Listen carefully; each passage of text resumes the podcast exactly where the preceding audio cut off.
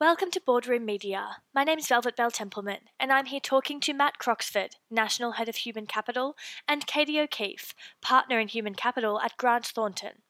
Matt has expertise in executive coaching, strategy, and employee engagement, and Katie specialises in developing high performing leaders and teams. Today we'll be talking about the much discussed return to work now that restrictions are beginning to ease, and just what that looks like. Thanks so much for joining us, Matt and Katie. Morning, Velvet Bell. Good to be here. Good morning, Velvet Bell. Thanks for having us again. It's great to be back. It's great to have you. Now, Matt, what's your gut reaction to the return to work conversation? Yeah, look, it's, it's an interesting phrase, isn't it? Because it, it's it's really not the same for everyone, is it? I mean, it's I, I find the phrase is somewhat, you know, unrepresentative. I mean, it really depends on what your reality has been like over the last few months, doesn't it? I mean, so you know, for instance, if, you, if, you're in, in the tourism field or entertainment or, or retail, these last few months have been really, really tough, right? And you're probably desperate to get back to work and earn some real money and, you know, kickstart your businesses again and, and get customers back in. And look, for the rest of us, we are desperate for you to do that too. I mean, it's, it's wonderful we're seeing some of these restrictions ease this morning because, you know, just on a side note, you know, I'm absolutely bored to the back teeth of my own cooking. My family is as well. I'm desperate to go back to the pub for a pint and change of scenery would be lovely too, sort of thing. But we, we've got clients that, that we're working with that have absolutely thrived during this period of time. I mean, they're telling us they're busier than ever. I mean, we've got digital businesses that are absolutely booming because, you know, we're, we're all spending more time online than we have before.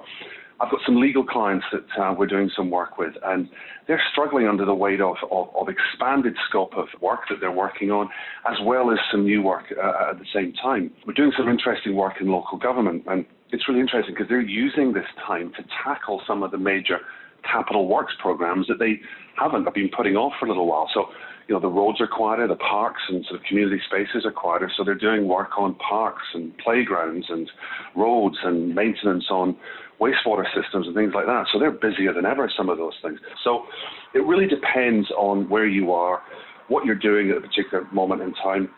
I feel pretty confident that what comes next will be different. It's not going to be earth shattering for everyone, but you know, for some people it will be earth shattering. There will be some major shifts for some people. But regardless, it will be different. You know, I personally can't wait. I mean, I, I'm I'm not going back to my old ways. I mean, there's no way I'm spending so much time commuting. It was so so January, you know. Um, but it's to me, it's not really a return to work. It's it, it's a it's a really big opportunity for us to take a chance to stop, reimagine what work could be like, and and possibly make some significant changes for the future. And hey, kids, you're welcome. You know, you look back on it. Let's hope you you thank us for it. That's a really excellent point. As you say, many of us are still working. And Katie, in that case, what does the, let's call it, return to the workplace actually mean then? Well, uh, for me, I see it as a wonderful opportunity for us to redefine and redesign work and the workplace. For me, it feels like a unique point in time where we almost get to start again or start from scratch. And in the finance world, there's a method called zero based budgeting. So, for all our um, accountants listening, they would be very well aware of that. And the premise with zero based budgeting is that you break everything down to what you really need and build it up again based on demand and other factors, rather than just basing your budget on history and making incremental improvements on the year before. So, if we apply that same thinking to returning to the workplace, wouldn't it be wonderful if we took this time now to really apply human centered design thinking and consciously and deliberately plan what is the best solution for different people and different businesses? And why should we do this? Why, why is this an opportunity?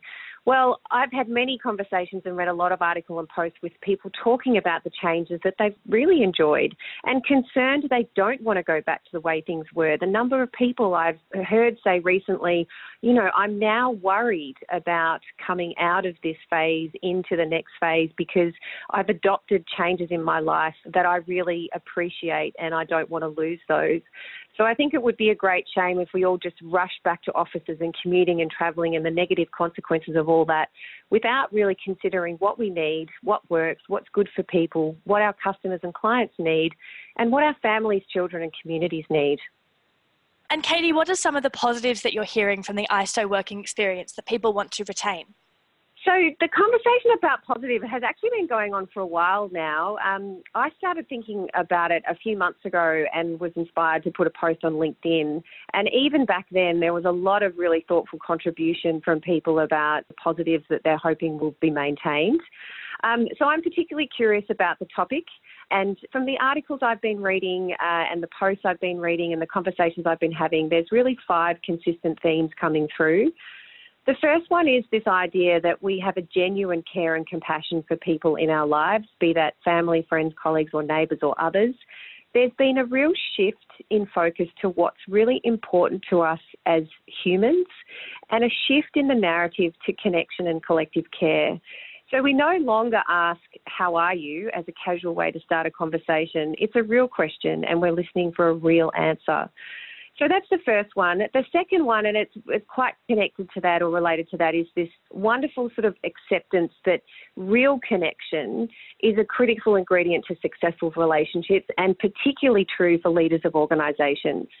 So, the number of surveys showing now that people feel they've had more frequent and better quality connections with their leaders, they feel a stronger sense of purpose in their work and belonging with their colleagues is significant.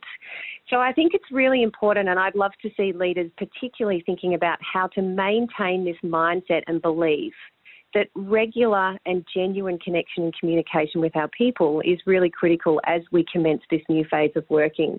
There's been a lot of global recognition that maybe we don't need so much pace and busyness in our lives. Matt mentioned before that everything's slowed down a little bit. And so the third theme is this, this idea that it's a time and an opportunity for us to refocus on what really matters to be successful in work and life that long commutes to offices, interstate and international travel for meetings and conferences, complicated life logistics and planning because we're all running around like headless chooks all the time.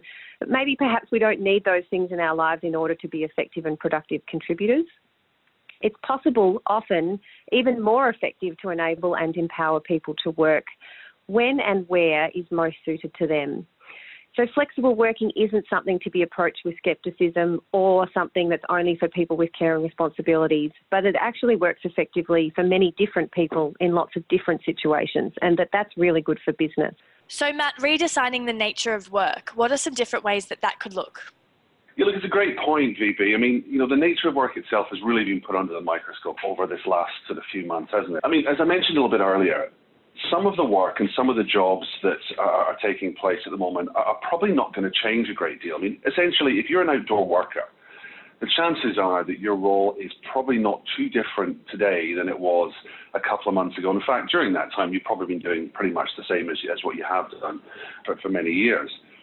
What has changed and what will be fundamentally different is things like the professions, office workers, and of course, knowledge workers. But that's the nature of work. I mean, some of the clients we're talking to, they're asking a lot of questions. We're all spending a lot of time on these, you know, Skype calls and Zoom calls and so on. People are asking a lot of questions, and and I have to say the nature of these questions are very much around why. You know, sort of things like, you know, why did I spend so long commuting each day? You know, time wasted, as it were. You know, why did I believe that I had to physically be in the office or be at my workplace to be productive? You know, wh- why didn't I try this with my team early? Why didn't I give this or delegate this to my team beforehand? Because, geez, they've really picked up the ball and run with it. Why have I never connected with my clients or my customers like this in the past? I mean, what stopped me doing this kind of thing? Why did we think it would take so long to, to create this change? I mean, Katie talked about, you know, home-based call centers, systems being turned on, workforces being put out to work remotely in the, in the matter of a couple of days. And for a lot of people, at least I'm hearing, is this sense of why did I give so much of myself to the job? You know, without getting on my soapbox around it, I mean, you know, most human beings work as a primary mechanism by which we make a contribution in the world, and so we spend more of our waking lives at work than we do with the people that you know that matter the most to us in our lives. Well, we did at least.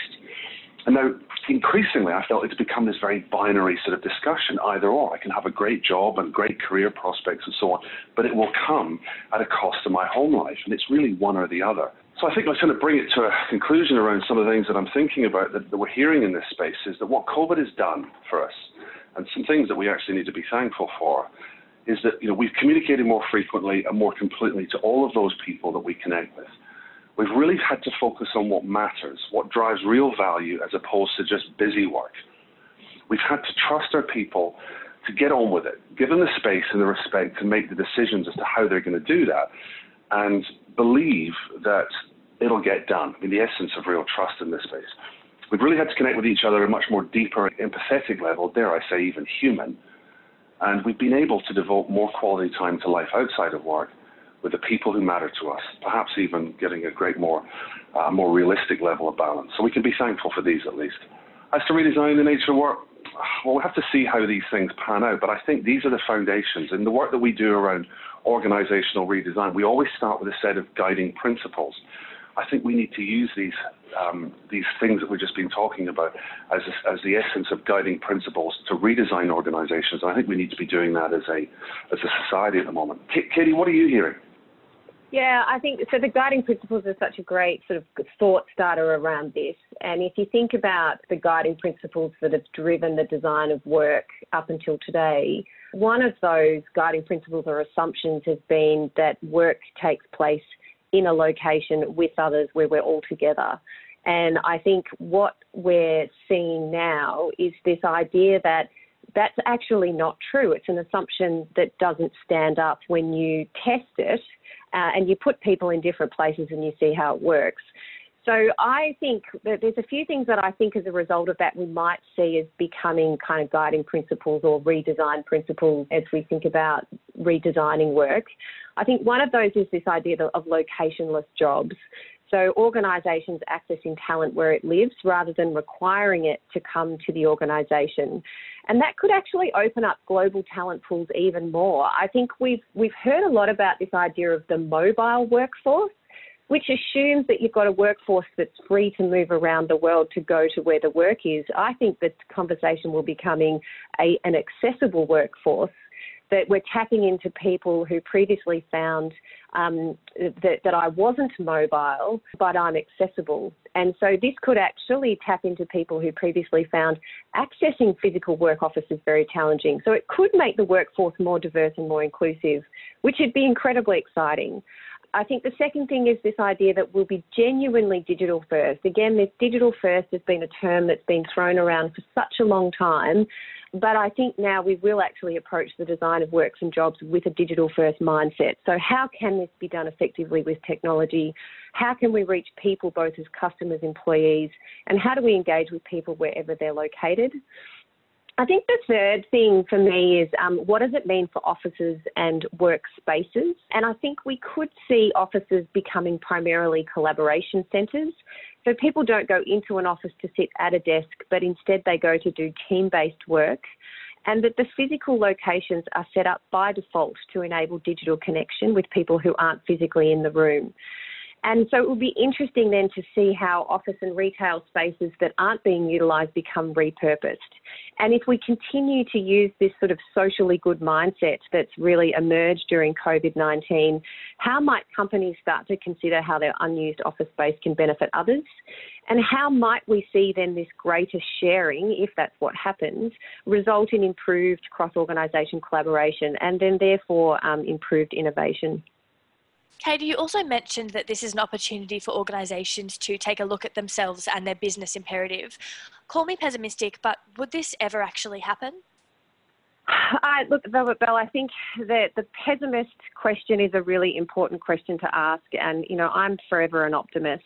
So I, I tend to think about it as why wouldn't they? For some time, there's been a push for employees to demand more from their employers, more flexibility, better balance, increased inclusion, better communication, a stronger sense of purpose in giving back to the community. And with employees able to demand more of that, if they're not getting it, then they're able to move elsewhere. There's greater choice as a worker uh, in employers. So I think the current situation will escalate the need for companies to show they are listening to their people, both now and into the future, and to design their work and workplaces so that everyone benefits. I think the companies that don't take the time now to redefine and redesign will be left behind because people increasingly will vote with their feet, or maybe a better way to say it is with their mouse clicks, um, if they're not actually physically together, and head elsewhere for both work and consumption or shopping. I do, however, believe that there is a risk attached to long term and large scale working from home if that's what is maintained.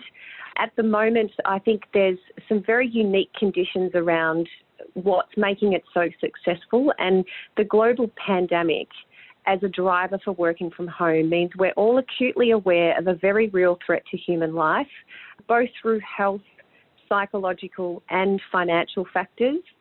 So we've approached this with a mindset that we need to be in regular contact with each other and really caring and inquiring about each other's well-being.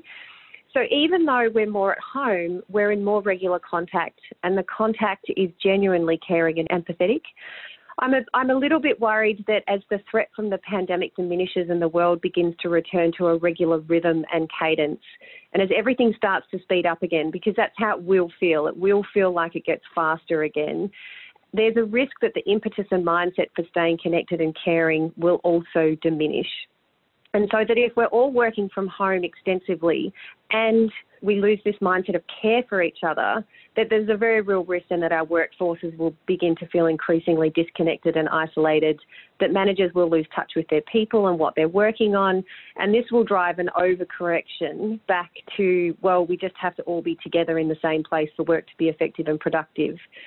So I really believe it's essential that if we maintain flexibility for people to be working wherever and whenever they want to, that we also maintain this mindset of connection and care for our people.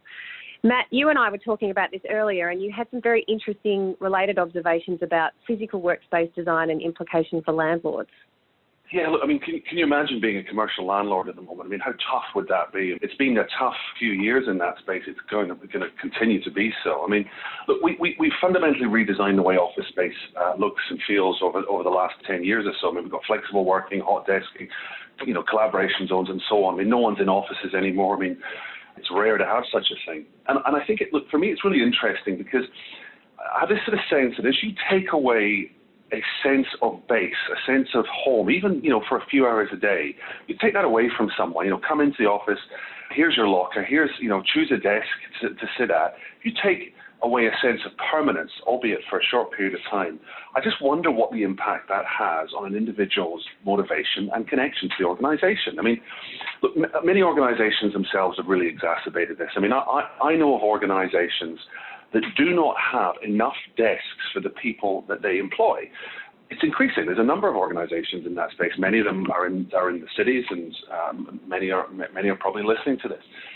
And so, you know, there's a booking system. I get on online and I book a desk for the day and so on. So if, you, if I turn up after a certain period of time, then there's not no desk for me. So I think what's happened is that COVID has just accelerated all this sort of stuff, right? Um, on one hand, there's this need, and it will increase during this time, of the need to give people a sense of flexibility to to let them to choose where and how they want to work. And, and that's great because we've seen the, the benefits to uh, our, our working lives and our balance and our mental health and all the rest of it that comes with that. But on the other hand, there's this sense of connection to the organization and do we let the rope out too far and lose that connection the individual? So as much as jobs have evolved over the years about being more than just a way to pay bills, work is also evolving to a state where it's it's it's much more than a place you go to. So you know we, we need to work on this uh, changed you know to use a little bit of jargon here you know the employee value proposition. What's in it for the employee? You know if the swanky office isn't the draw card and the experience in the office isn't the draw card or is not as much of a draw card anymore, then is working how you want and where you want enough of a draw card? And how long will that last for? So to sort of build on some of Katie's points there. So, you know, companies are going to have to think really hard and really differently about how they're going to retain their talent. I mean, for me, is this? It, you know, it's time for a new deal, right? It's this. It's, if you like, it's a new leadership deal of how we're going to work with individuals during this time to increase that connection when we might not see them for, in some cases, for quite a long time. This sounds like a huge leap forward for the way that we work. Surely there are obstacles. Look, absolutely, uh, Velvet Bell, there are. I mean, you know, I, I have to say, I sometimes wonder whether the fact that we've been, you know, arguably so successful in navigating this pandemic might actually work against us. You know, we're getting through this quicker and faster than many of us thought possible. But there are some sectors out there that that are still seeing this because we've got through it so quickly. Hey, this has just been a bump in the road. We need to get back to normal, and that's where we began in this conversation this morning. You know, we need to get back to normal. get back to the way things were. And I got to say, I feel really sorry for those people who are experiencing that because what they're missing out on is a chance to make a real change in the way that uh, they operate. I mean, this is outdated thinking, albeit you know it was outdated only a few months ago. Um, but uh, it's restrictive and it's really based on scarcity. There's not enough to go around. Whereas new ways of thinking about abundance, there's different ways of operating and thinking, we can actually get more out of our lives rather than more in a particular aspect of our lives. You know, I, I mean, I, I, heard something the other day from a, from a law firm. I mean, when this, this particular law firm sent an email to all of its staff saying, look, don't rush back to work. You should come back when you feel well enough, you know, safe enough to do so, comfortable enough to do so. And then in a separate email sent soon afterwards, an email out to all the partners saying, we expect you back at your desk on Monday morning as a show of strength. You know, so this is a real sort of conundrum in these types of organizations. So I, you know, I mentioned the leadership deal before, just a moment ago. And I think this is something that organizations really do need to spend some time thinking about. The core here is about trust. And so during this time of COVID, when workforce has been uh, scattered and, and, and at home, leaders and managers have had to trust their people to get on with it because they haven't any choice. Now, moving forward, they will have a choice. And so there's this sense around on what is the trust conditional? If I've got a choice, do I really trust these people? And so how does that shape the way I think and act and behave as a, as a leader? I saw this really kind of amusing post the other day um, online, and it was about who was responsible for transforming your organization. So, you know, it listed a big consultancy, I won't name them, the CEO, IT, or COVID 19. So it's clear, I mean, COVID 19 has been probably one of the most single, most powerful transformative forces that we've seen in work in many, many years. Whilst it's been hugely impactful, it's also been very, very quick. And I wonder, you know, we, we are creatures of habit. The path of least resistance is a path well worn for, for a number of good reasons. I wonder how soon we might be able to revert back. And we all know that change is hard. So I'm not sure that we are fully transformed. There will be pockets of area where things are different, and there'll be some pockets where things are going back the way they have. So, Matt and Katie, this is your wheelhouse. You talk about culture and leadership and people all day. Where do you think that this is all leading? Oh gosh, I wish I knew the answer to that. I wish I had a crystal ball. Um, I'm so curious to see where it does all go. And as you say, this is my wheelhouse. And so I'll be reading, talking, and listening and watching intently to see what questions we ask ourselves and each other, how we reflect, the lessons we learn, and how we take that forward into the future. I said earlier, I'm an optimist to the end, so I'm very hopeful that we will look back on this time as an extremely difficult and challenging period in human history that changed our course for the better. It was a time when we paused because we had to, we reconnected with each other as humans, and we re examined what really matters.